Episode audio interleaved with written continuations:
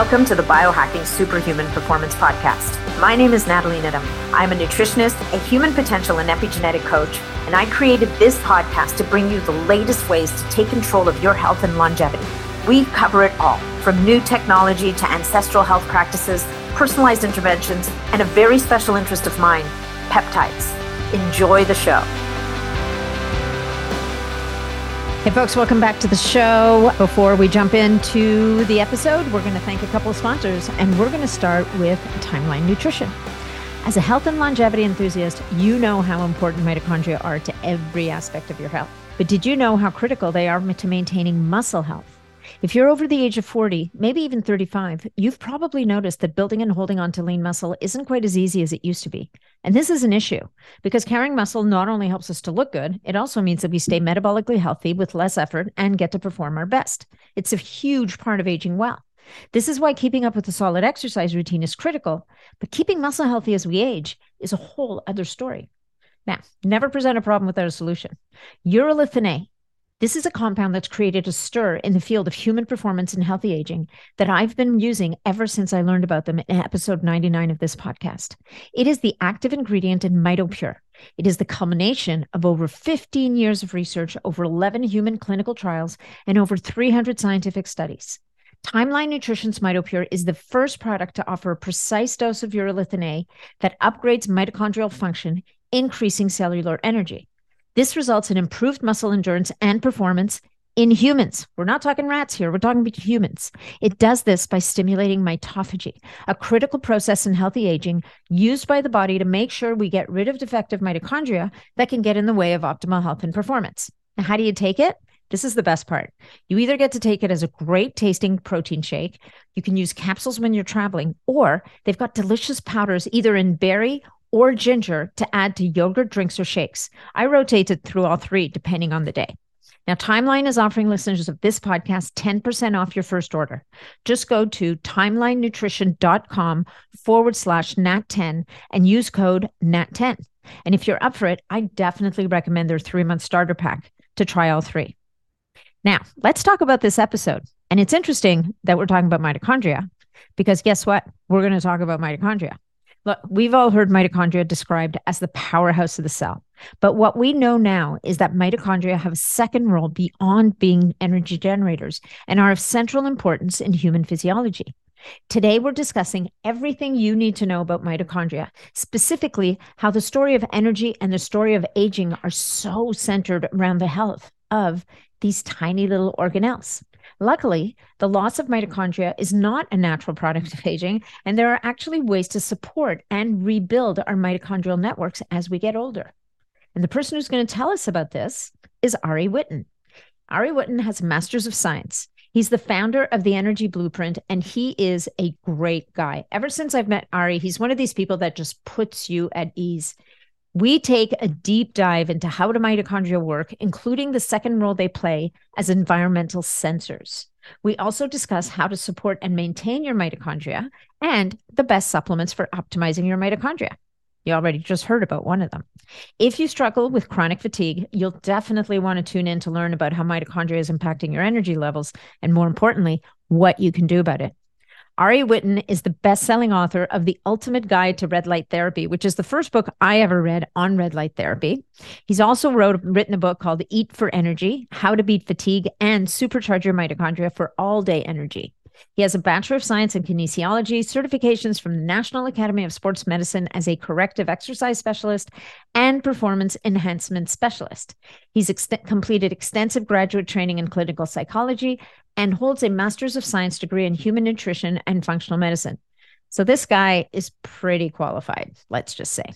Ari is a tireless researcher who has obsessively devoted the last 27 years of his life to the pursuit of being on the cutting edge of the science on health and human energy optimization. You can find Ari, his podcast, his programs, and supplement formulas all at theenergyblueprint.com. And he's got some great stuff there. He's got an amazing blog, great newsletter. He's got programs on breathing for energy and also another one on sleep and circadian rhythm. Ari is a prolific writer, and producer of amazing content. So you're definitely going to want to check this out. If you're looking to reach me, if you have any comments or questions about this podcast or anything else, you can reach me at natniddam.com. You know how much I appreciate you guys. Natniddam.com is where you can find information about my private membership community on Mighty Networks. You can find out about my upcoming Women's Longevity and Resilience Retreat in November in the beautiful Dominican Republic in Cabarete. You can sign up for my newsletter and you can also find out about my new peptide crash course. Of course, if you get value from this episode and you know anybody else who would, please make sure that you share it with your friends, your family, your network, anybody else who would get value as well. And if you're feeling inspired today, please leave us a review on whatever platform you're listening to this podcast on, because that's how it makes it so much easier for us to get great guests for you guys. All right. One final thing before we jump into the episode is thanking our final sponsor here. And these guys are amazing. And again, it's all about energy, right? And this is this is a critical component we often forget about when optimizing our energy and performance. And that is electrolytes. Most of you know that anytime you sweat heavily, whether it's from a sauna session, a heavy workout, or even when you just spend time outside on a hot day, you deplete valuable electrolytes that are critical to proper nerve conduction, hormone regulation, nutrient absorption, and of course, fluid balance. You might also need a top up if you're following a keto or a low carb diet. And sometimes we can be deficient in electrolytes just from regular day to day activities. This could show up as headaches, you, you might feel sluggish, or you might be getting cramps all of a sudden. So I use my electrolytes pretty much every day, whether I'm using my sauna, going to the gym, or just to sip on to keep my energy up. And my top choice is Element element for a few important reasons. One, element provides the exact ratio 1000 milligrams of sodium, 200 milligrams of potassium, and 60 milligrams of magnesium that your body needs. Two, they taste amazing. My faves watermelon, citrus, and the new raspberry flavor. Three, they're free of everything you don't want, like artificial colors and sugar, and everything full of everything that you do want. Element is offering the listeners of this podcast a free sample pack with any purchase. This sample pack includes eight different flavors for you to try so you can find your favorite. You can get yours at drinkelement.com forward slash nat. Now, drinklmnt dot com forward slash nat. And another bonus by some chance you don't love your element as much as I do, they offer a full money back guarantee, no questions asked. You can just give whatever's left of your pack to a friend and you'll get your money back. And now, without further delay, let's jump into the episode with Ari Whitten and let's get into mitochondria. Hey, folks, just a quick reminder that all of the information presented in this podcast is for information purposes only. No medical advice, no diagnosing, no treatments suggested here. Before you try anything that you hear about or learn about here, make sure that you check with your medical provider. Welcome to the show, Ari Whitten. It is such a pleasure to have flipped this desk on you today. It's a pleasure. I've, uh, as I was telling you before we started, you are one of very few people in the health space whose work I actually follow and pay attention to. Um, so, you know, well done on being in the 0.1% of, uh, of health influencers, so to speak, that has earned my attention. Well, thank you. I am totally flattered and honored. So let's hope we do. I do a good job on this podcast. you you always do. Okay. Not worried about that. I'm not worried either. So not with not with a guest like you. So we're going to talk about today. Really, I mean, your your your brand, your energy, and frankly, just looking at you, it's about energy, right? And and it's about ulti- and I'm all about longevity. And I think we can agree that without one, the other one doesn't happen. And and very often, you know, you look at someone who's aging and fading, and it's and you, we witness the loss of energy at a cellular level as as people are, you know, whether they're ill or getting really old. And so, you know, I, I think what's amazing, what what'll be interesting about this conversation is having you as an expert in this field of of energy and mitochondria and the concept that the body is an energy factory and how do we really support that is mm-hmm. the i is is the bomb like that's the conversation that's the conversation we want to have Totally. And and fortunately for us, the story of energy and the story of aging are not uh, too dissimilar, and they're very much centered around the health of our mitochondria. So um, you know we can talk uh, basically all the same things that boost our mitochondrial capacity for energy production are also going to translate into increased longevity and resistance to disease. Absolutely. Yeah, I love that. And I think, you know, one of the concepts we were talking about before we started the podcast was before we start, and, it, and we even talk about this with the immune system and every other system in the body, before we boost, how do we support, right? What are the things we need to do to make sure that these mitochondria, before we ask them for more, if they're struggling, if there's something in the way, what are you know how do you help people to really understand how to how do you start with supporting your mitochondria with helping them to work better for you? Yeah great question. So uh, i think we can start by saying uh, I, I believe that there is a sort of widespread poor narrative around mitochondria and how we optimize them within the health space, the health community, the functional medicine community. I think that there is an attitude of like we run our our organic acids tests and mm-hmm. we gain insights into mitochondrial function through that. Um, and then we or or we just say based on symptoms, oh, you you don't have enough energy, therefore let's support your mitochondria, which I think is reasonable actually. Um, but where we go with that is generally take these B vitamins, take some acetyl L-carnitine, take some D-ribose, take some alpha lipoic acid, um, take some CoQ10, take some PQQ, that mm-hmm. that that sort of thing. It's like here's some nutrients and cofactors to support your mitochondria. And that paradigm, that narrative around how our mitochondria work, I think is massively oversimplistic and, and largely just wrong and kind of silly and ineffective at the end of the day. We need to understand what our mitochondria are and what they're doing and what are the different types of dysfunction that they may be having. So the, that current paradigm that I just presented is based on the idea of uh, largely based on sort of deficiencies in nutrients and cofactors, which mm-hmm. is one potential way that mitochondria can be hindered. Um, it is certainly possible that with poor diet that you may have a deficiency in nutrients and cofactors that using some of those compounds can absolutely translate into increased energy.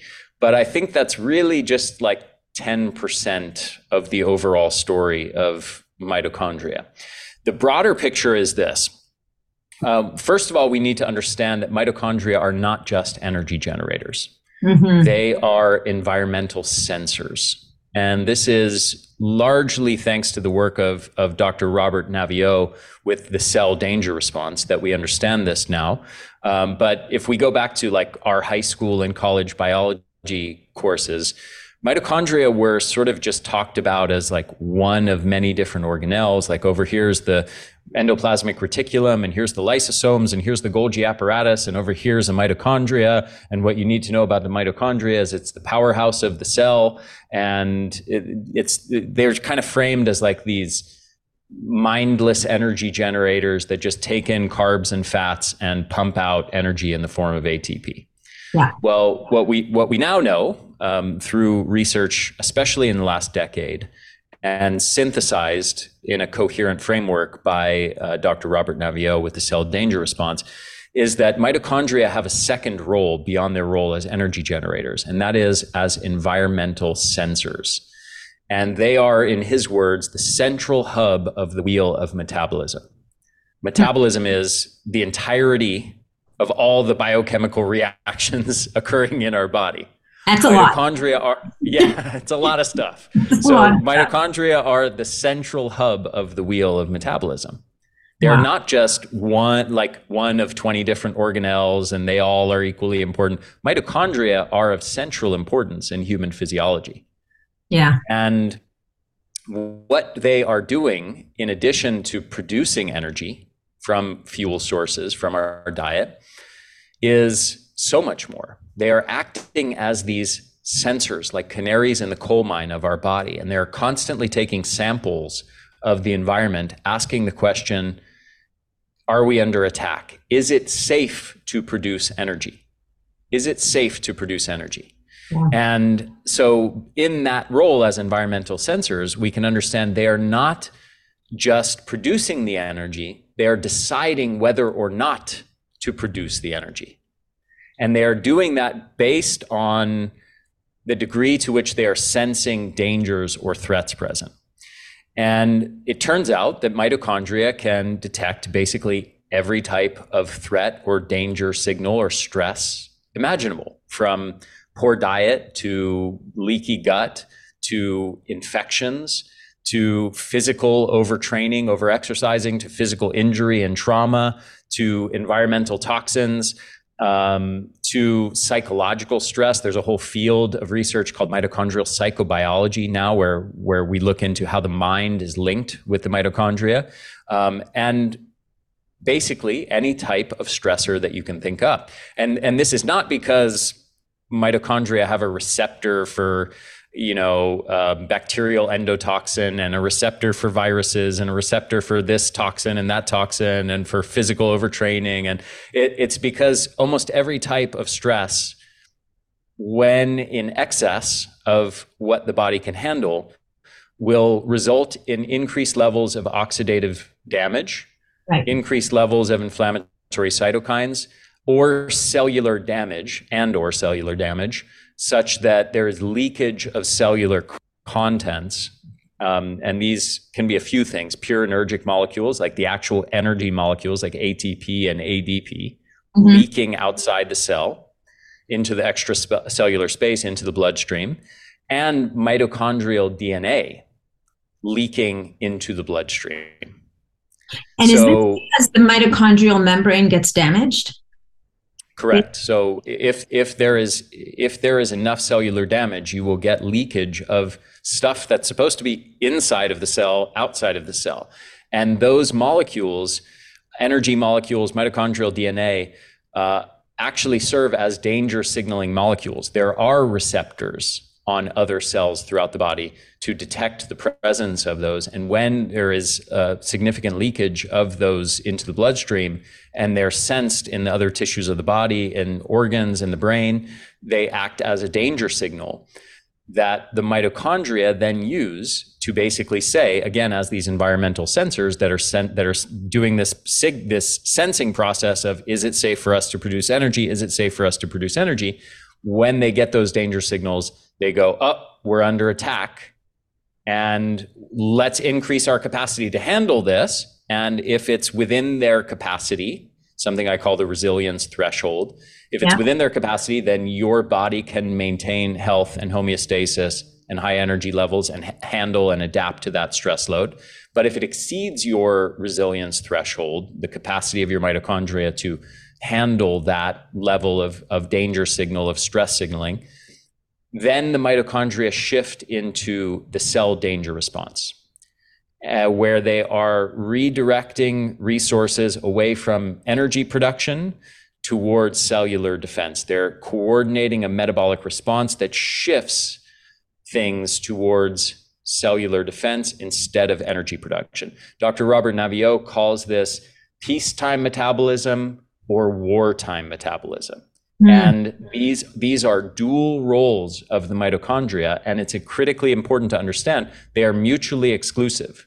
So, to the extent that your mitochondria are sensing a high level of stress or danger signals present, they are turning down the dial on energy production and shifting resources towards cellular defense.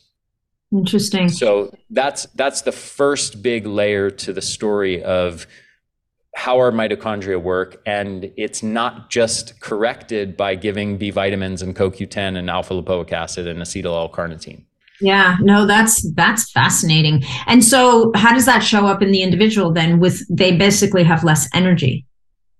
Like yes. they, the way it's experienced is less energy, which you could argue is almost like the Waze body of saying, slow down and take care of the house because You can't exactly just right. around while we're in this condition, kind of thing.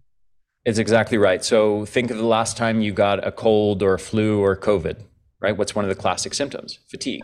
Fatigue. What's what's one of the classic symptoms after doing extreme over exercising, right? Fatigue. Yeah. You're going to be fatigued and run down for a day or 2 mm-hmm. um, it's imagine if you're in the kitchen prepping dinner, chopping vegetables and whatever else, and then somebody walks in uh, and puts a gun to your head and said, "Give me all your money." right? You're not just going to keep chopping vegetables and going about prepping dinner. You're going to stop that activity and handle the stress that uh, the, the, the danger that's present. Right. And that's that's exactly what mitochondria do. We can't expect them to continue to produce abundant energy when they're under attack. That's incredible. So, how does a person in this world then, how do we take stock of where we're at with our mitochondria? Like when we're tired, I mean, so there's the obvious, right? I mean, if you have a major infection or, you know, there's obviously major illnesses clearly that need to be taken care of. And so we understand that we're tired. But but fatigue is a much more there's a word that's escaping me right now but it's kind of like it's more subtle than that right? You get people who just seem to be tired all the time.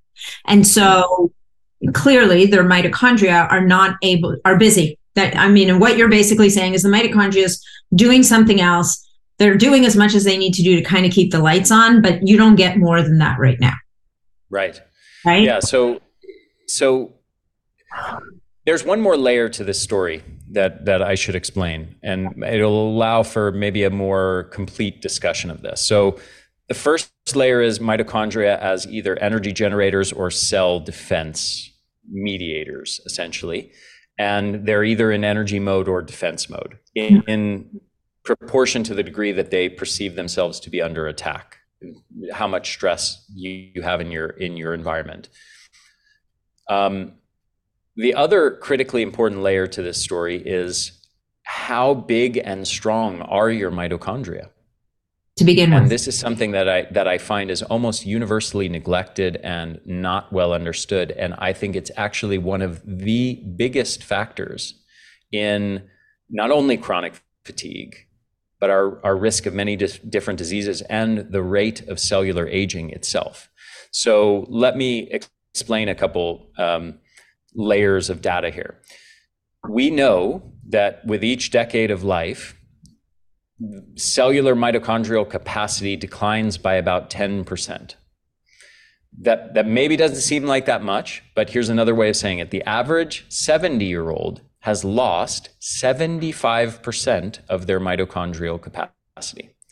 And this is measured in, in numerous studies. They, they found this.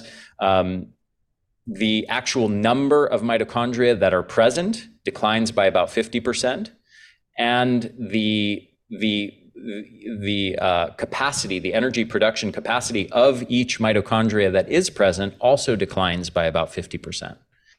And if you do the math on that, it's a total of a 75% reduction. Seriously okay. depressing if you did the math on that. Okay, carry on. Yes. it's, I'm, it's I'm actually very simple. happy ending to the story. Yeah, keep going. yeah. So um, what this means, another way of saying this to take this out of the realm of percentages, is we go from 20 year olds with Ferrari engine in our cells to 70 year olds with lawnmower engines in our cells. And that is a massive, massive factor in, of course, our energy levels. Mm-hmm. Now, um, why, why is that the case? Well, like obviously a bigger, more powerful engine will produce more energy more abundantly. Now, the other big aspect of this is that it ties into our resilience threshold. So, this initial concept that I presented to us is Are your mitochondria tip teetered in the direction of energy mode or defense mode? Again, based on the, the stress load that they're under. The second big question to integrate into that is how easy are they being tipped from energy mode into defense mode? And basically, the way that this works is the more mitochondria you have, the higher your energy production capacity, the more that you have uh, essentially a larger energetic buffering capacity. You have a larger adaptive capacity to handle stressors, whether they be poor diet, sleep deprivation, circadian rhythm disruption, environmental toxicants, psychological stress, whatever, mm-hmm. any and all types of stressors. You have a larger capacity to handle them while maintaining high energy production, health, homeostasis. Right with the ener- meaning the mitochondria are still teetered into energy mode. Yeah. However, when we start to lose our mitochondria, when they atrophy, when they shrink, when they die off, and you've got 50% less or 75% less of your mitochondrial energy production capacity, now every little stressor switches energy mode off and teeters you into the direction of defense mode. Right. You lose your resilience, then you lose your buffer. Exactly. Basically. Yeah. Now, the the the ba- people might be thinking, well, geez, that really sucks that with aging we lose so much of our mitochondria. The good news is it's mm-hmm. actually not a natural product of aging itself. Yeah. It is yeah. actually the result of modern lifestyles. And we yeah. know this because when we look at 70 year olds who are lifelong exercisers, they have mm-hmm. the same mitochondrial capacity as young adults. They okay, don't lose 75% of their mitochondrial capacity. Good, because so, I was ready to jump out a window at this point. I'm like, wait, what? no, there's got to be another way. But I, I was going to challenge you because I'm like, I know 70 and 80 year olds who have more energy than 40 year olds. So I'm liking this. Yeah. Keep going. yeah, yeah. So, so what this means is that this again it's not a natural product of aging so what is it, what is it a product of well i gave you a big clue by saying lifelong exercisers mm-hmm. what what this means is that the, the best way to think about it is like this if you've ever broken a bone, you've you've you've um, broken a leg or an arm, and you got a cast on for eight weeks. Then eight weeks later, you went to the doctor. They sawed off that cast. You looked down at your arm or leg, and it was half the size of the other one. Yeah. Okay. And yeah. and that's eight weeks. Yeah. In eight weeks, your body got rid of a huge chunk of muscle tissue that was present on one of your four limbs. and the reason why is because it said the body only cares about survival and Absolutely. it's and it's merciless about getting rid of anything that isn't needed for survival. So as soon as you immobilize that that joint and those muscles in a cast and you're not using them, the body goes, "Okay, I guess we don't need all those leg muscles to survive anymore. Let's get rid of all that energetically costly muscle tissue." And so all that muscle fiber, that muscle tissue atrophies, it shrinks and it goes away yeah. in eight weeks, in two months. It's crazy. Now, and it takes cons- a lot of mitochondria with it, right? Because muscle is extremely dense in mitochondria. That's right. Now, now consider that that same exact principle applies internally at the cellular level with our mitochondria. And if our mitochondria are not being adequately stimulated and challenged, the body goes, I guess we don't need them for survival anymore. Let's get rid of them. So they mm-hmm. shrink, they shrink and atrophy, just like a, muscle that's immobilized does, that's not being stimulated or challenged. They shrink and atrophy. And that's why you lose, that's why most people lose 75% of their mitochondrial capacity as they age. But the, the, good news is yeah.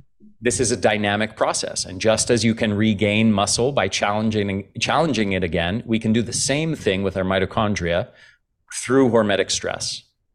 So nice. these, these are the two key principles to understand when we're trying to optimize our mitochondrial health. We remove a lot of the toxic chronic stressors that are shifting them into defense mode and we rebuild our mitochondrial networks. We rebuild our mitochondria bigger and stronger and stimulate mitochondrial biogenesis to create more mitochondria youthful levels ideally of mitochondria such that we expand our resilience threshold to youthful levels. I love it Okay, good. Okay, good. Because you know, I was you were losing me there for a minute. I was like, okay, this is going to be the Debbie Downer of the podcast here. so, so there's hope, and and and I love this because you know where we're going here is and it's where you started it's not about another supplement it's not about i mean look it's not like pmf and and it's not like there's not great tech and supplements out there to support mitochondria but your point being and and this is the pl- next place I want to go So that if you don't use them, you're going to lose them, just like anything else. Yep. And and I mean, and it's so interesting, right? Because this is how the body works. You don't use a muscle. Muscle is metabolically expensive. Bye bye.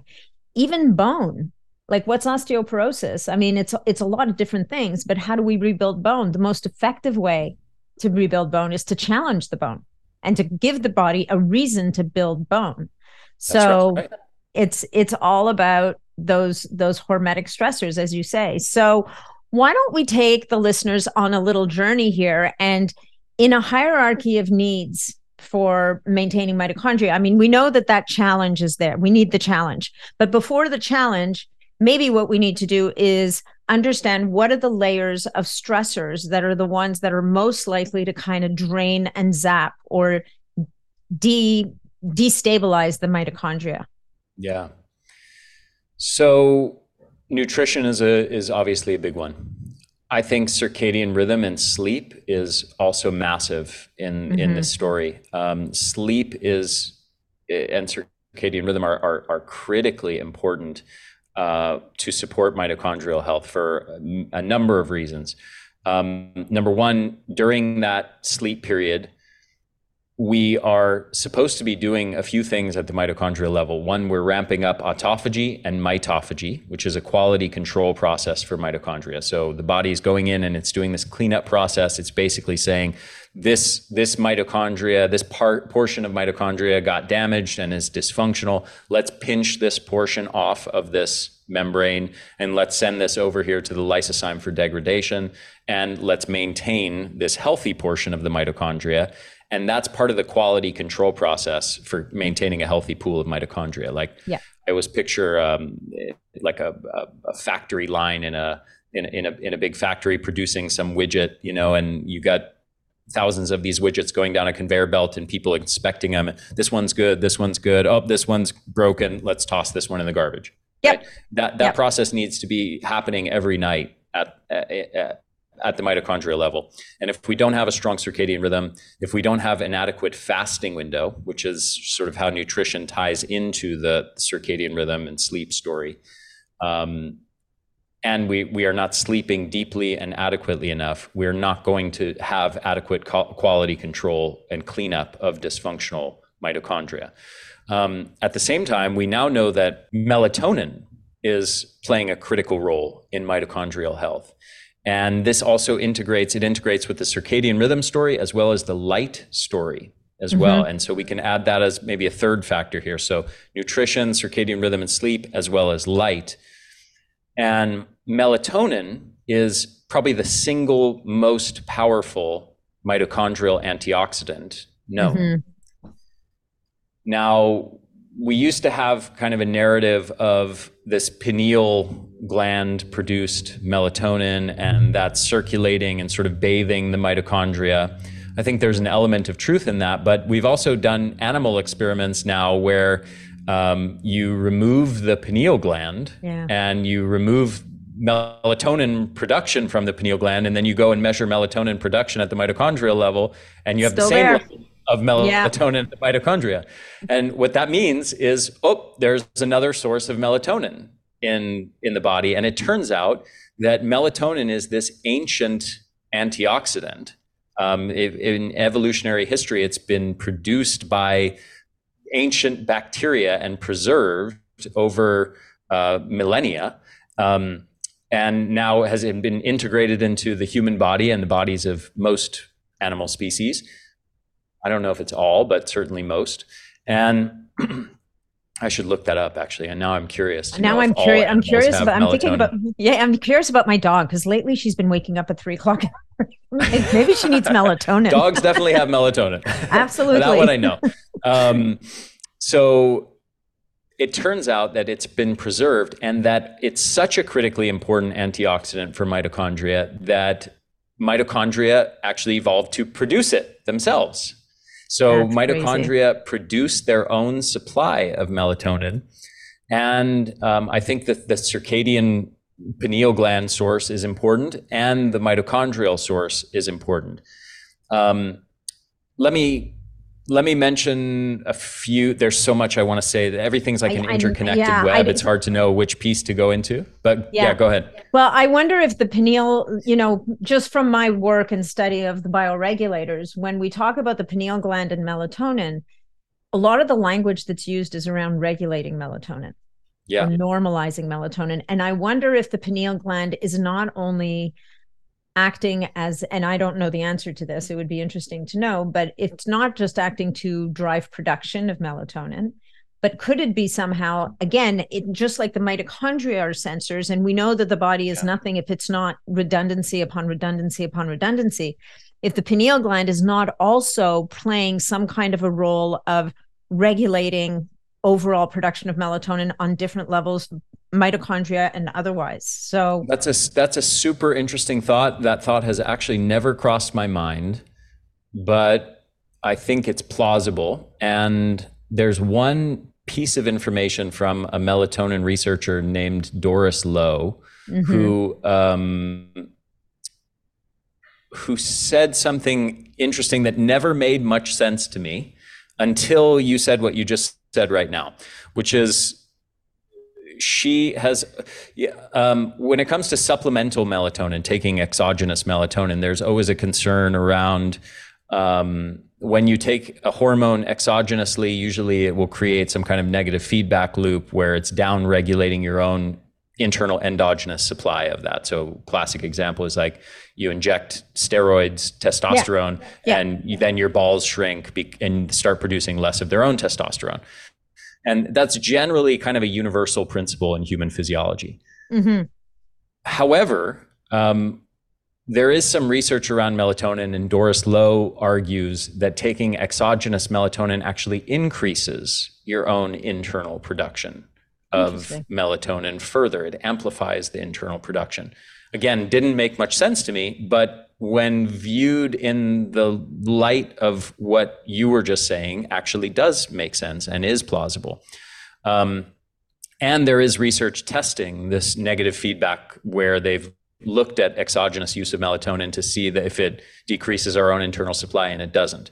Yeah. Um, so um, I think that's a, a very reasonable theory and, and would make sense that that's the case. Now, um, the circadian rhythm and light exposure through the eyes, particularly blue and, and, and to some extent green wavelengths of light, feeding back through receptors in the eyes and then being transmitted to the suprachiasmatic nucleus in the brain.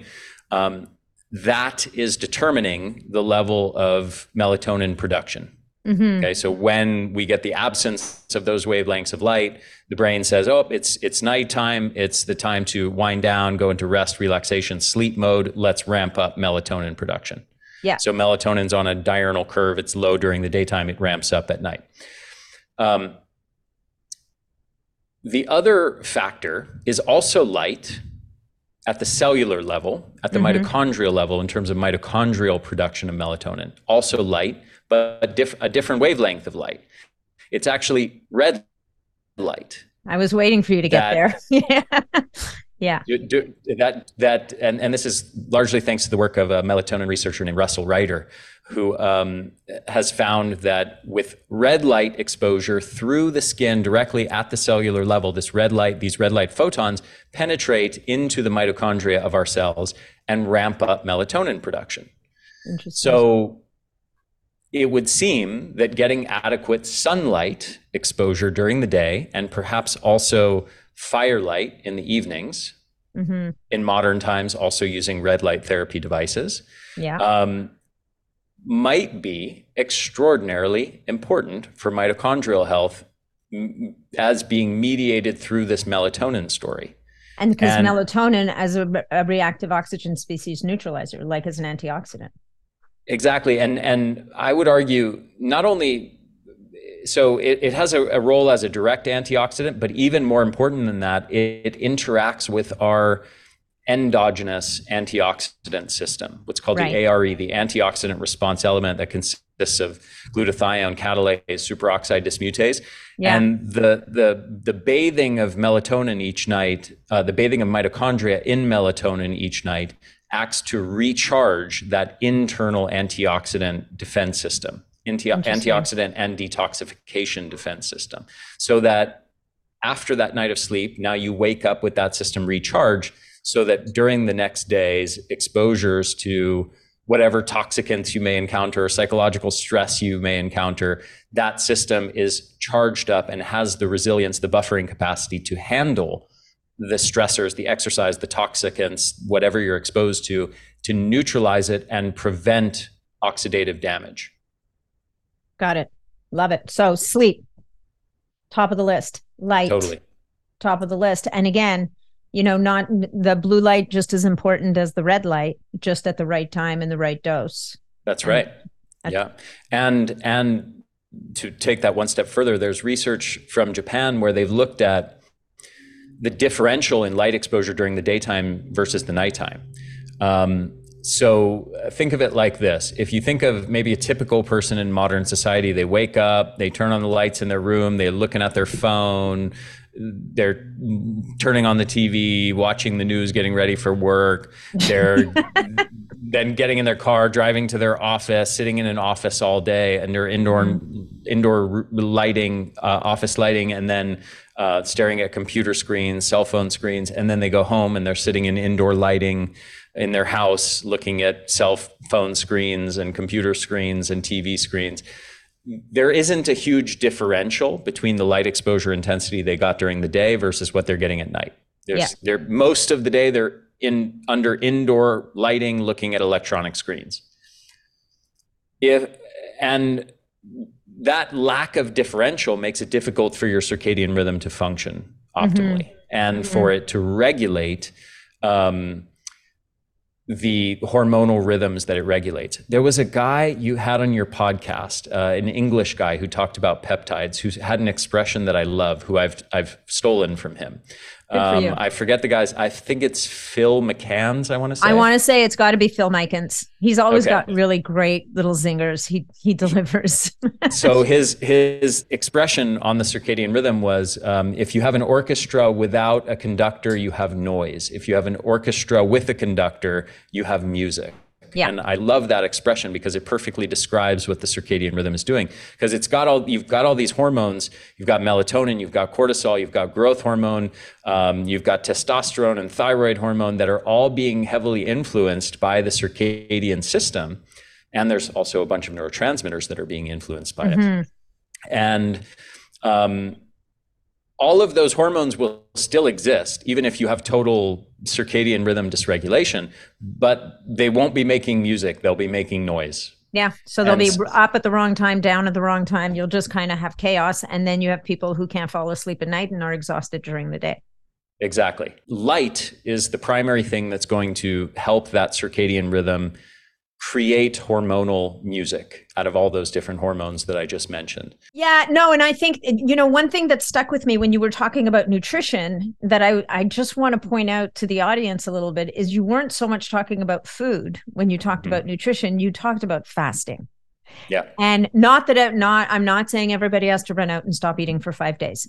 Just chill out but i but the idea that you're presenting to the audience which i think is a very interesting concept both because it's what you're not doing versus what you so you're not adding something to the system you're moving something from the system. And i think that this is in a world where we're trying to buy our way out of problems so we're just adding adding adding adding the, the idea of stopping and thinking what can i remove to help the situation is an interesting concept. And when you were talking about nutrition, you were talking about fasting, and what you were really only just talking about is the fasting is the is the window when you don't eat at night, yep. so That's that right. it frees your body to do that work that you're describing, which is the cellular cleanup, the mitochondrial cleanup, getting rid of the waste in the brain, the whole nine yards.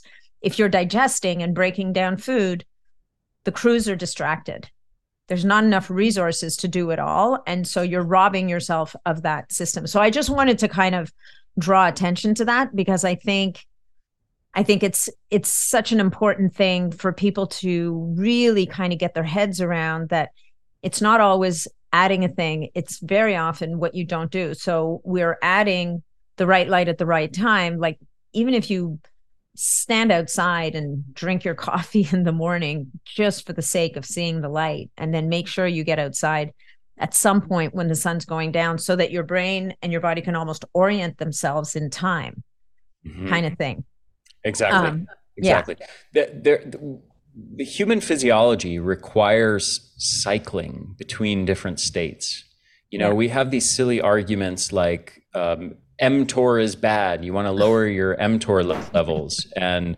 um, and i'm like okay well go look at studies on mTOR and mortality. And what you'll find is a U shaped curve. Yes. Where Thank you. Low levels are just as bad as high levels as far as increasing your risk of dying. Um, and it's the middle range that is the most protective. Now, what even that is masking is that what you really want is cycles of spikes in mTOR and then declines in mTOR. You want high levels at times and low levels at times. Yeah. What is toxic is, you know, the sedentary standard American diet overweight person who's chronically overconsuming food and not doing much exercise where they're chronically overstimulating mTOR. And what is also bad is somebody who's chronically understimulating mTOR and is not adequately going into that that pushing that anabolic switch. Yeah. What what is optimal is somebody who is um, spiking mTOR through resistance exercise, through adequate protein consumption, and then also integrating fasting periods and low calorie periods and cycling between those two states.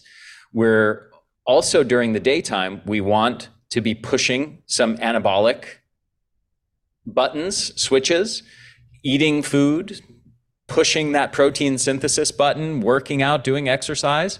And we need to cycle that with an adequate window of resting and sleeping and switching all that stuff off. Yeah. And I think uh, to, in, in the same theme, when we talk about hormetic stressors, we also need to think about cycling periods of hormetic stress, of intense hormetic stress, pushing the boundaries of what our individual physiology is, is comfortable with, so that we can stimulate growth of our mitochondria mm-hmm. and make them bigger and stronger. And to pair that with intense recovery and regeneration rituals, yeah. where we're we're doing massage, we're um, listening to music, we're chilling out, we're resting, and we're not constantly in go, go, go mode. We're optimizing our circadian rhythm, we're optimizing our sleep, we're making time to spend with loved ones and have sex and all that, all that good stuff that helps us regenerate. We have to do both. And I think part of the toxicity of the modern world is we're losing that oscillation between the, you know, the cycling back and forth between these states and we're chronically overstimulating mTOR. We're chronically overeating and eating, you know, 14, 16 hour windows of the day and not having an adequate fasting period to go into catabolic states and autophagy and mitophagy. We're constantly in go mode psychologically, physically, and we, we're we're not pushing the hormetic stress button hard enough, and we're not pushing the rest rest uh, and sleep hard enough. Yeah, you know, so no. we're kind of in this toxic middle ground, this like no man's land between the spikes of healthy stress and the intense regeneration. Yeah, and that's a, we're that's not giving a, our body either. Such a fascinating point. I love that you just said that because you know I can't think of a single thing that we apply to the human body that doesn't work better in pulses. Mm-hmm. Like not one. Even like, yeah. you know, in my world where we talk about peptides and people will say to me, "Well, why can't I just stay on peptide XYZ indefinitely because it makes me feel good?" And I'm like, "Because that's just not the way your body works. Yeah. You know, even look at hormones. Hormones come and go. Come and why is growth hormone so bloody hard to measure? Because it's happening in waves and in pulses. It's yeah. that, you know, the, the body tells you just the way the body works tells us how we need to function to support. Yeah, I mean, look properly. look at also thyroid hormone diurnal curve, cortisol diurnal curve, melatonin diurnal curve, testosterone diurnal curve. You know, these these things exist in cycles. You know, it's yeah. not just like whew, here yeah. all the time. Hey guys, guess what? We have another sponsor to thank, but this sponsor is possibly just as obsessed about longevity as you and I are.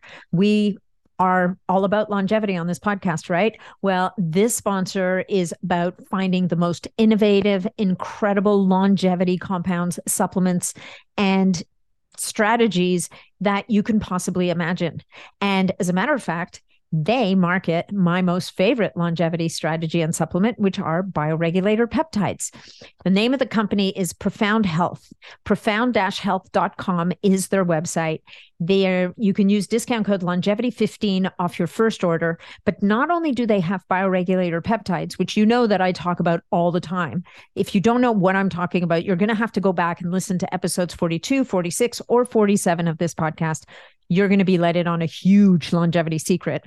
But on top of that, they also have amazing supplements all devoted to longevity and healthy aging. So definitely check out profound-health.com and make sure to use discount code longevity15 on your first order. And now let's get back to the show.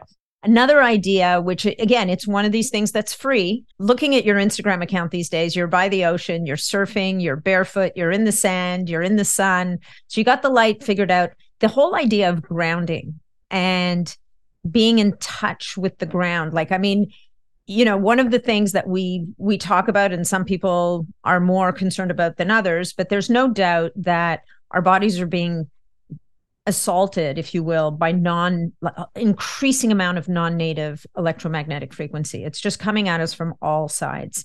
And the idea of helping the body to regulate by getting your feet in the ground on the on the soil or grounding. What are your you know and this is again this is an incredibly important concept i think for mitochondria to and i wonder if we were to ground enough if we were able to get ourselves to connect with the earth enough if it can actually help the body to deal with all this electromagnet non-native electric emfs because i mean emfs are a fact of life. The, the earth has emf but it's this whole idea of non-native emf and without getting into tinfoil hat territory, you know, in terms of what would be reasonable to ask people to think about and to focus on, again, in the world of what can we do to support the mitochondria at a foundational level before we start to add the PQQs and the all the because those are great, you know, but before we start to add that stuff, what do we need to be doing at a foundational level so that those things can do what they can do for us? Yeah. So I'm going to preface by saying I don't, I don't think I'm going to have a great answer to this question. Um, okay. You don't have to. the I'll answer non-native EMFs first. Uh, to be honest, I spent a long time reading the literature on this. I also spent a long time reading many years ago reading the works of uh, of uh, Jack Kruse on this topic, who was super big on this. I don't know yep. if he still is. I haven't followed his work in a few years. Um, I have friends uh, like like Nick Pineault, Nicolas Pineault. I don't know if you know him. Yeah, I know him. Runs the e- EMF Summit, uh, and I've had on the podcast a couple times. I've spent a lot of time looking at the literature. I'm not overly impressed with it, and I don't know what to make of it. I'm I'm of the mindset where I engage the precautionary principle. I think it's wise to engage just from a philosophical perspective. This is something that is new to humans. There's no uh, ancestral parallel for all of this new EMF that we're adding to our lives. Um, I think it's really wise to be cautious with it. Having said that, I have not seen overwhelming evidence that it's uh, one of the biggest factors in the decline of human health. Am I yeah. open to that possibility? Absolutely. I'm happy to be convinced of that. But the current body of evidence, I don't think is especially compelling in that regard. Yeah. Um, there are certainly people like Jack Kruse who are, you know, making these very lengthy explanations for why it's like the seemingly the the biggest factor in in you know the decline of human health whatever. I, it's not that I'm skeptical. It's just that I don't think that the current body of evidence warrants it. Whether that's a limitation of the current research and that it'll change in five or 10 years, I'm totally open to all of that possibility.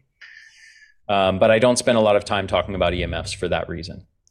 So engage the precautionary principle. Like I have a wired internet right now. I don't have Wi-Fi in my house. You know that, that I don't put the cell phone next to my ear. I don't mm-hmm. have my cell phone on my body all the time. You know that that sort of thing. I measure um, the uh, magnetic fields and electrical fields from the walls of the, the electrical circuits in my house to make sure that my my beds and my kids' beds are not near any high magnetic fields or anything like that. Like make those precautions, but I don't think it's beyond that. I don't think it's worth spending huge amount of time focused on that. Um, there are even researchers like um, sort of legendary uh, longevity researcher Vince Giuliano, mm-hmm. who do you know? Uh, do you know him? No, but I'm feeling like I need to write this down and uh, look him up.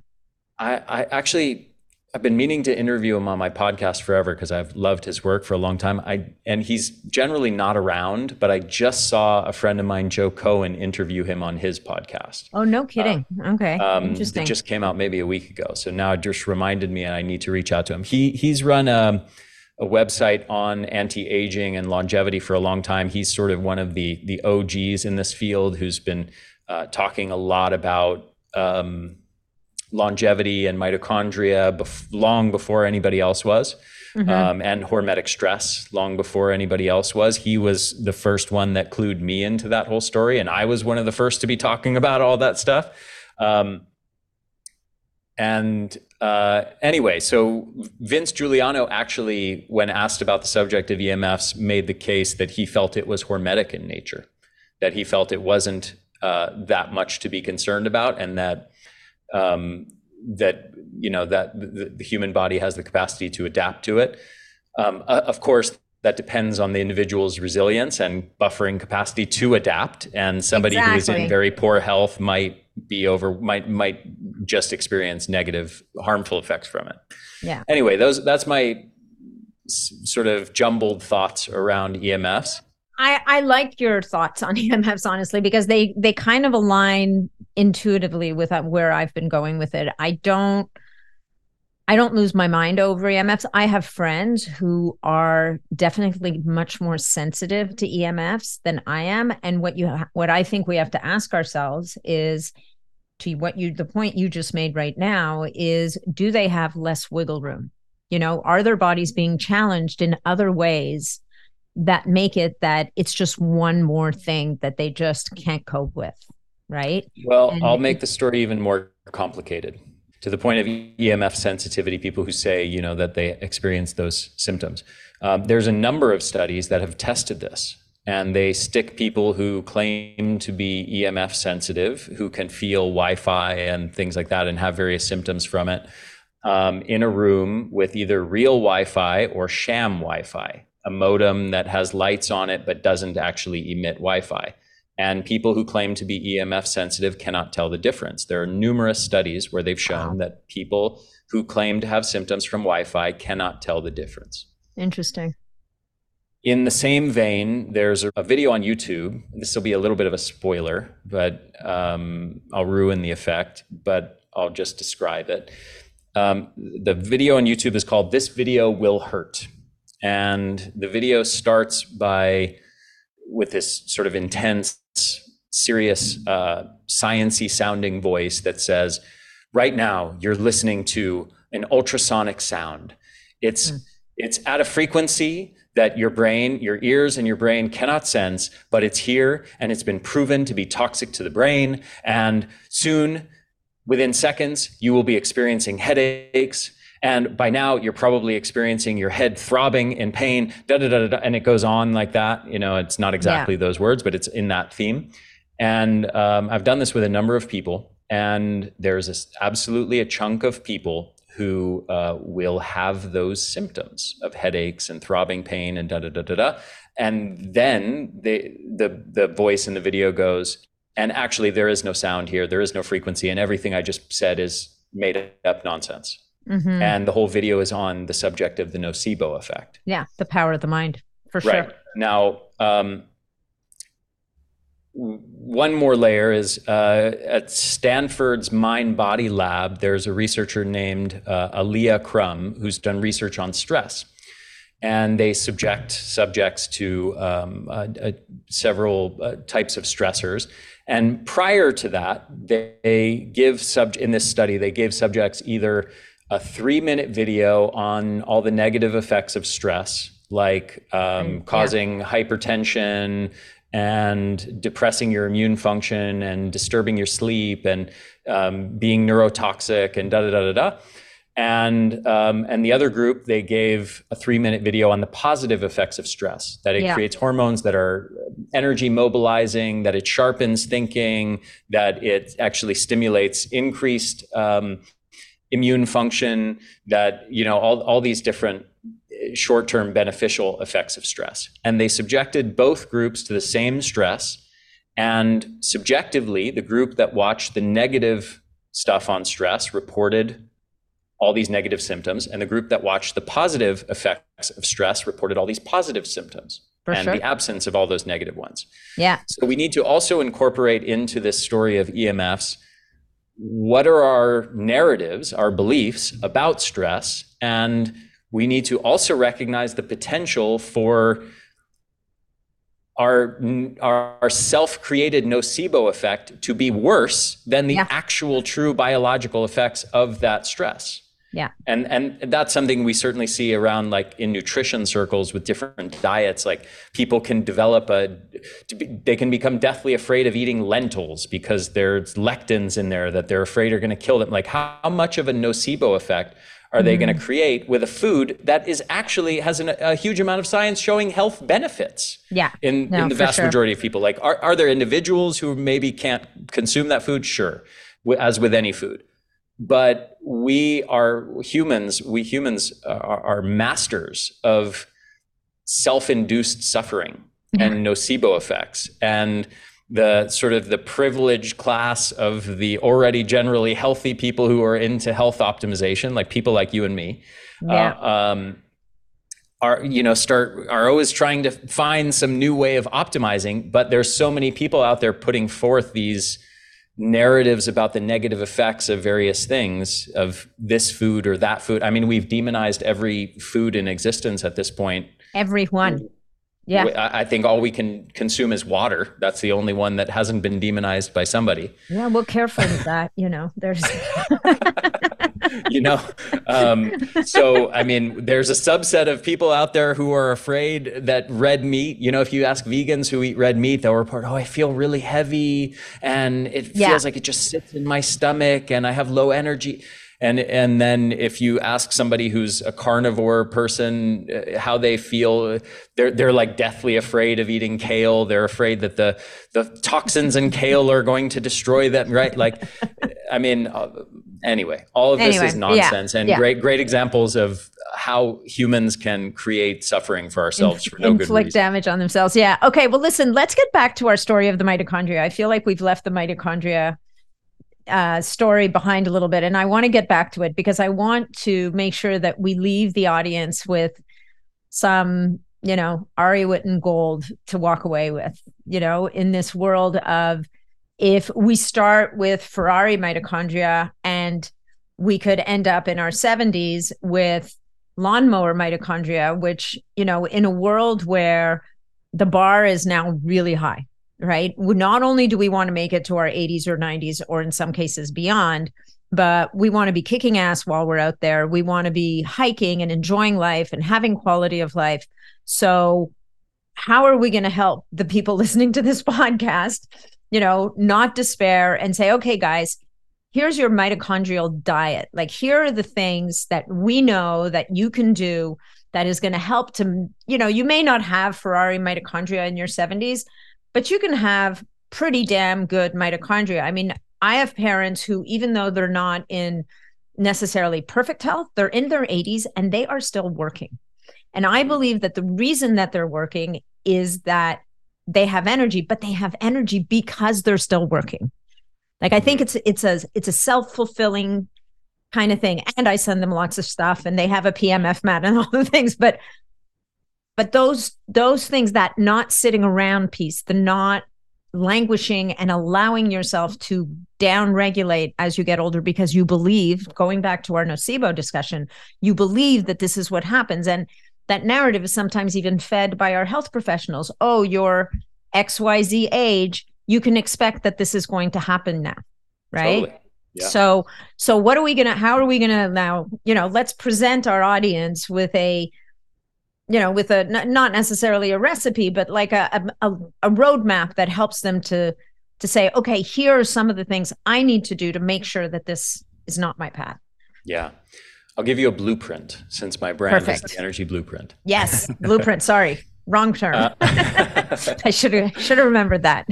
so in the in the theme of kind of the the frame the conceptual framework that I've presented here, number one is you you need to do a self inventory of what specific stressors are creating this excessive danger signaling that your mitochondria are sensing that's sending them into defense mode. Right. So uh, for some people, it might be just one thing. Maybe it's hey, I was in uh, an, an environmental accident or I worked in a job where I was exposed to tons of lead. And yep. ever since then, I, you know, have had fatigue. Mm-hmm. Um, for other people, it's like, oh, night shift work. For other people, it's I've been eating a poor diet. Oh, I haven't been exercising. Um, circadian rhythm is a huge one for many people. Psychological stress, of course, and, and trauma is a huge one for many, many people. Um, gut health is a huge one for many many people. We need to do that self inventory. And maybe it's also the other extreme. Maybe it's like chronic over exercising, mm-hmm. right? Like I'm, I'm, I'm addicted to exercising. I'm doing it excessively and creating a problem from that. For most people, I, I don't know about your demographic, the people listening to this podcast probably are different, but in the general population, it's going to be a combination of a, a few different things, right? It's going to be poor nutrition combined with uh, large amounts of environmental toxicant exposure from all kinds of sources from the diet, from their homes, from their personal care products, uh, from the water they're drinking, the air they're breathing. Um, circadian rhythm and sleep disruption certainly is a big one light deficiency sunlight deficiency and you know now we know that that's not just the vitamin d story but also the melatonin story and mm-hmm. the nitric oxide story, which we didn't touch on today. But the melatonin, I think, is going to be recognized as a huge factor in the benefits of sun exposure. You know, right now we have this kind of narrative like, oh, you can replace sun exposure by popping a vitamin D pill. Yeah, and that, no. it, it doesn't work like that. We get a lot more from the sun. And I think the melatonin story is going to be increasingly recognized as a, as a big thing that we get from the sun. We need to optimize our gut health. We need to clean up our environment, right? We need to do that self inventory and assess what are these big things in my life that are causing my mitochondria to operate in wartime metabolism instead of peacetime metabolism, instead of energy mode. Okay, yeah. so that's number one. And number two, we need to recognize that modern lifestyles are anti hormetic or non hormetic lifestyles by and mm-hmm. large. And so we are missing, at the same time that we have a lot of these chronic bad sources of stressors, toxicants, chronic psychological stress, these kinds of things, chronic sleep deprivation, we are missing the good hormetic stressors in our life in the modern lifestyle. It used to be built into our lifestyles. We used to get exposed to cold and heat. We used to have to move our bodies. We used to get exposed to the sun. We mm-hmm. used to go through periods of um, f- short supply of food and, and have to deal with that, right? All of these, and, and phytochemicals, we used to, all of these hormetic stressors were built into our lives ancestrally. And now modern lifestyles with um, sedentary lifestyles with food instead of having to go gather or hunt it it's you know you walk five feet away and it's in your refrigerator yeah. uh, or you drive to through a drive through and you you're eating it in your car um, sitting in climate controlled rooms uh, eating processed food that's super dense in calories without so much phytochemicals, eating feeding windows that are way too long, fasting windows that are way too short. We, we've systematically eliminated all of these hormetic stressors from our mm-hmm. lives. Mm-hmm. And what that is doing is the same thing that a cast does to a muscle. When you immobilize nice. a muscle, it atrophies. The same thing when you remove hormetic stress from your lifestyle, your mitochondria atrophy. Yeah. And yeah. what we need to do as the second piece of this is reintegrate systematically, reintegrate hormetic stress into our lives um, in the form of exercise. And there's a whole discussion to be had around that and the types of that and what is going to boost mitochondrial health most effectively. And um, breath holding practice practices and fasting and um, nutrient cycling and cold exposure and heat exposure and phytochemicals and all this stuff needs to be reintegrated into our life to stimulate and challenge mitochondria and cause them to grow bigger and stronger and keep them big and strong as we age. I love it. Yeah, no, I think that's, I love everything that you just said. And this whole idea that we've sacrificed our health in the name of comfort, of chronic mm-hmm. comfort, right? Yep. And you know, it's funny. The thing I, the one thing that I've been thinking about is when we think about people who eat those energy dense foods. So we overeat, we overconsume calories. You would think that those people would have an abundance of energy. Mm. And yet they are the most fatigued people. That's exactly right. Right. Yeah. And right. so, and, that, and, and that's yeah. that's the problem with seeing mitochondria as just mindless energy generators. They just take in carbs and fats and pump out energy. It's like exactly. Okay, well, wouldn't wouldn't it be great if the whole solving the, the epidemic of chronic fatigue was as simple as telling people to eat more carbs and fats. Just eat right? more. Uh, yeah, unfortunately, it has way. the opposite effect. people need to eat less, if anything. Yeah, no, I love that. So let's say we've got our our audience is like, okay, I'm in. I'm in. I'm I'm I'm going to do the the pulsing, the cycling, the light, the all the basics. So now, just before we finish up, because we're going to come up on time soon, and you know you need to get back outside and watch the sunset in Costa Rica. I'm just a little jealous. I'm not going to lie. Once we've taken care of of these foundations and we've gotten this these pulses in, when it comes to the world of supplements in your world or things that we can add now what are the most powerful ones? Like if you had to pick let's say i don't know let's pick a number because there's there's a whole whack of them out there. Uh, some have better research around them than others. Some are very controversial. What are the heavy hitters in this world that you think you know would be pretty good for most people to focus on once they've taken care of that foundation? Yeah, I, I want to mention one compound here that falls into this answer, but also links back with this um, topic we were discussing earlier around pulsing. Yeah. This is this is the thing I wanted to say that I forgot. Oh, good. Um, okay, good. okay, so it, it it'll integrate into this answer. Here's how I'm going to link it up with this. Um, one of the most common supplements that we find in like in the energy supplements category is caffeine. Mm-hmm. And um, we talked earlier about, you know, you you gave this example of people who are saying, well, why don't I just use this substance all the time because I feel good on it? Okay, well, let me give you an example of why to illustrate your point. Um, why we don't want to do that, and caffeine is a perfect example of it. When we look at this, and I'm going to do a brief treatment of this. This is something I could talk about for 30 minutes, but uh, the brief mm-hmm. treatment is.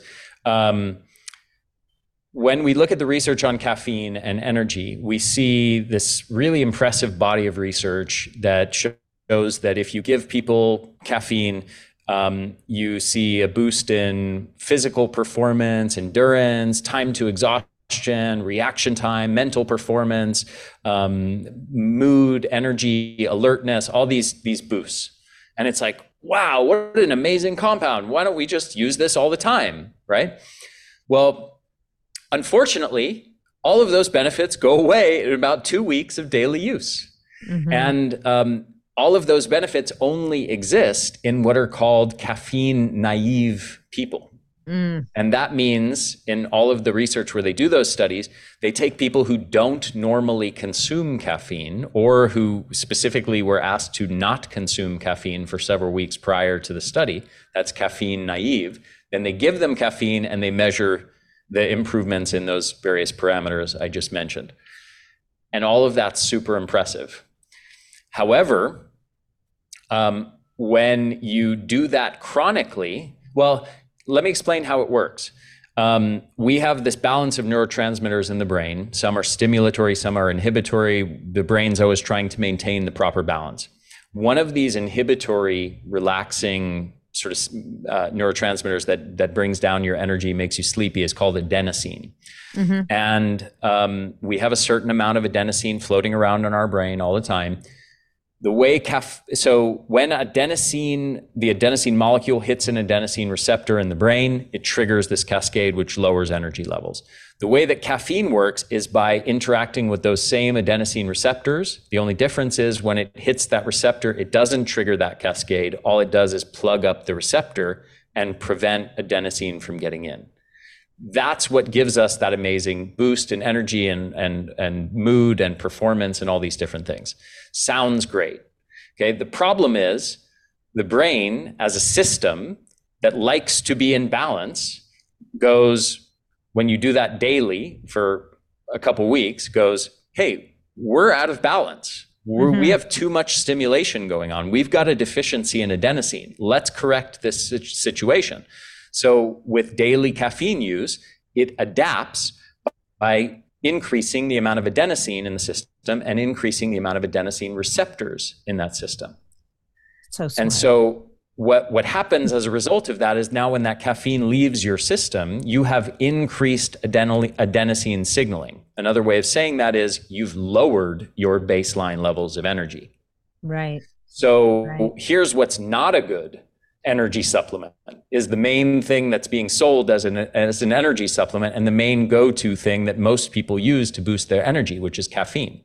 Yeah. It works great in an acute context when used intermittently. When you use it every other day, let's say you use it before workouts, three or four times a week, awesome. You get a benefit with no harm. You start using it every day, you start doing it multiple times a day, and you will absolutely lower your baseline levels of energy and mood and cognitive performance. And then the, the, the, insidious part is subjectively, people still experience that it gives them a boost, but really what it's doing is getting them back up to what used to be their normal level of function. So you basically they have made themselves dependent on a substance to function normally. Yeah.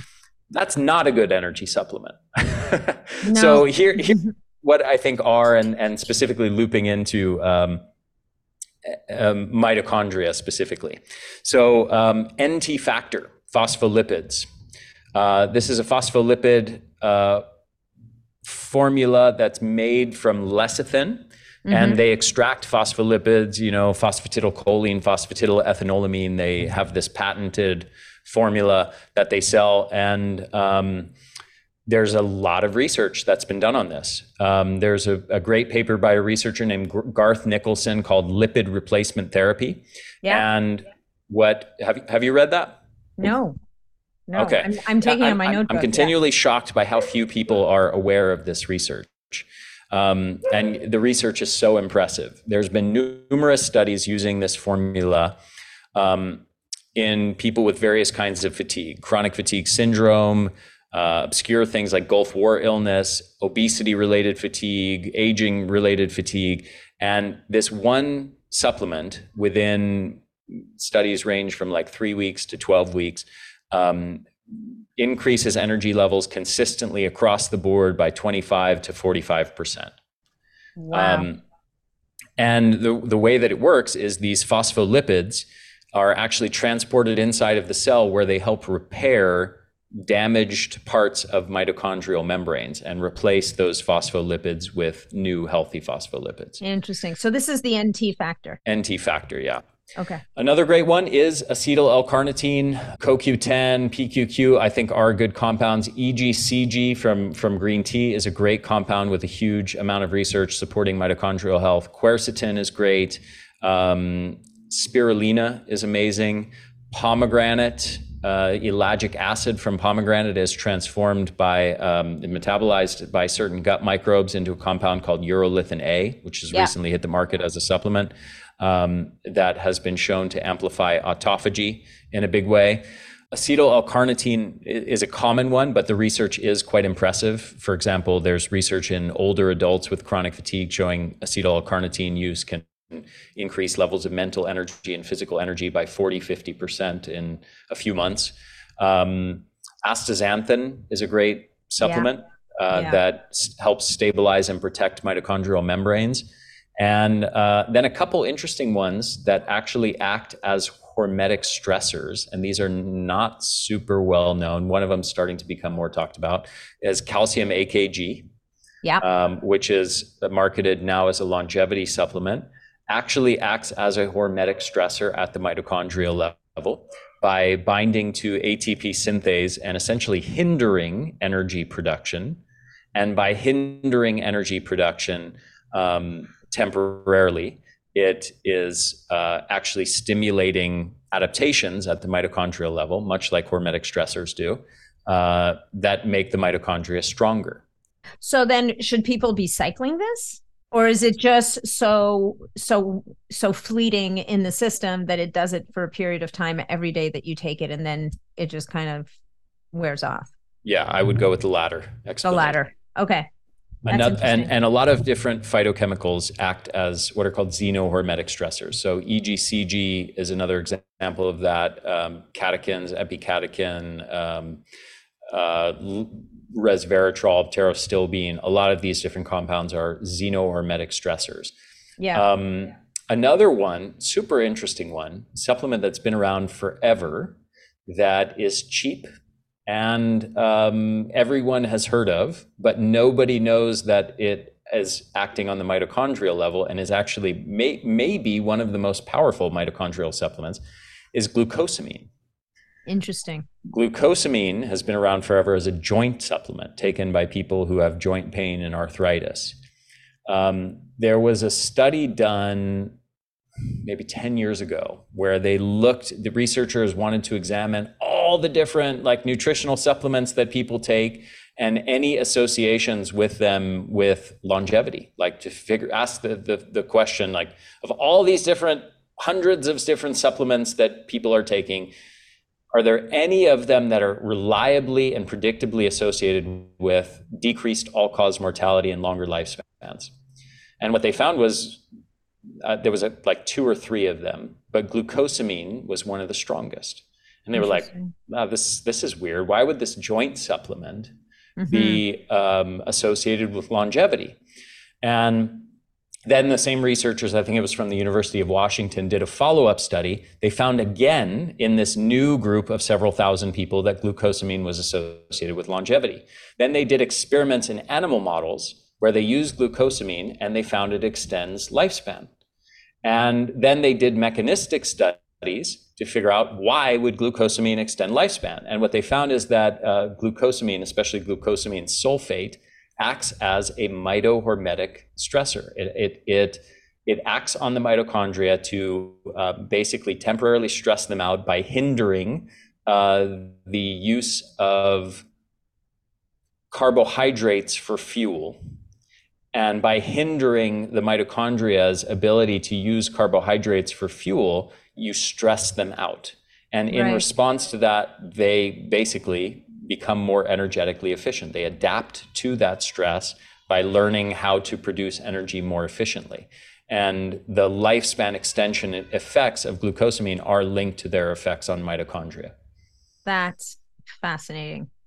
I did not know that. Okay, guys. Well, here you go. Glucosamine for mitochondria. Go, go. Mm-hmm. This has been great.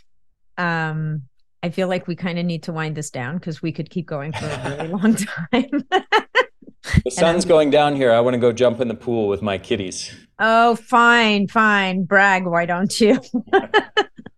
All right, this has been amazing. I feel like I've kind of been squeezing you like a sponge here. Is there anything else you'd like to share with the audience or There's much more I would like to share. But okay, but but fortunately, we don't have several more hours. No, we, well, we do, but we don't. So, how about we tell people where to find you and how to access? Because you've got some incredible resources for people to build their energy blueprint. So, why don't we just tell people where they can find you? Yeah, they can go to my website, theenergyblueprint.com. Um, I've got my own supplement line. I've got programs there. I definitely encourage people to check out my breathing for energy program, which is which goes into the use of breath hold training as a hormetic stressor, which is a wonderful hormetic stressor to build mitochondria, especially in the context of people with chronic fatigue.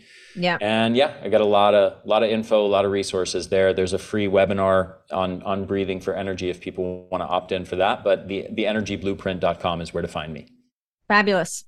Ari Whitten, thank you so much. This has been a wonderful conversation, and I hope that uh, we get to do this again. We'll do a part two. I'm sure we will. Thank you so much, Nat. It was a pleasure. Likewise. Thanks so much for joining me on this episode of the Biohacking Superhuman Performance Podcast. If you enjoyed the show, please remember to leave us a five star review on iTunes because that's what helps us to be heard and to be seen. If you'd like to connect with me directly, or if you'd like to leave any comments, or if you have any questions about this episode, please reach out to me directly through my website, natniddam.com. And of course, if you're not already a member of the Biohacking Superhuman Performance community on Facebook, that's where you'll find me every day. It's a short application, just answer a couple of questions, and you're in and interfacing with other amazing biohackers. Thanks again, and we'll look forward to seeing you on the next episode.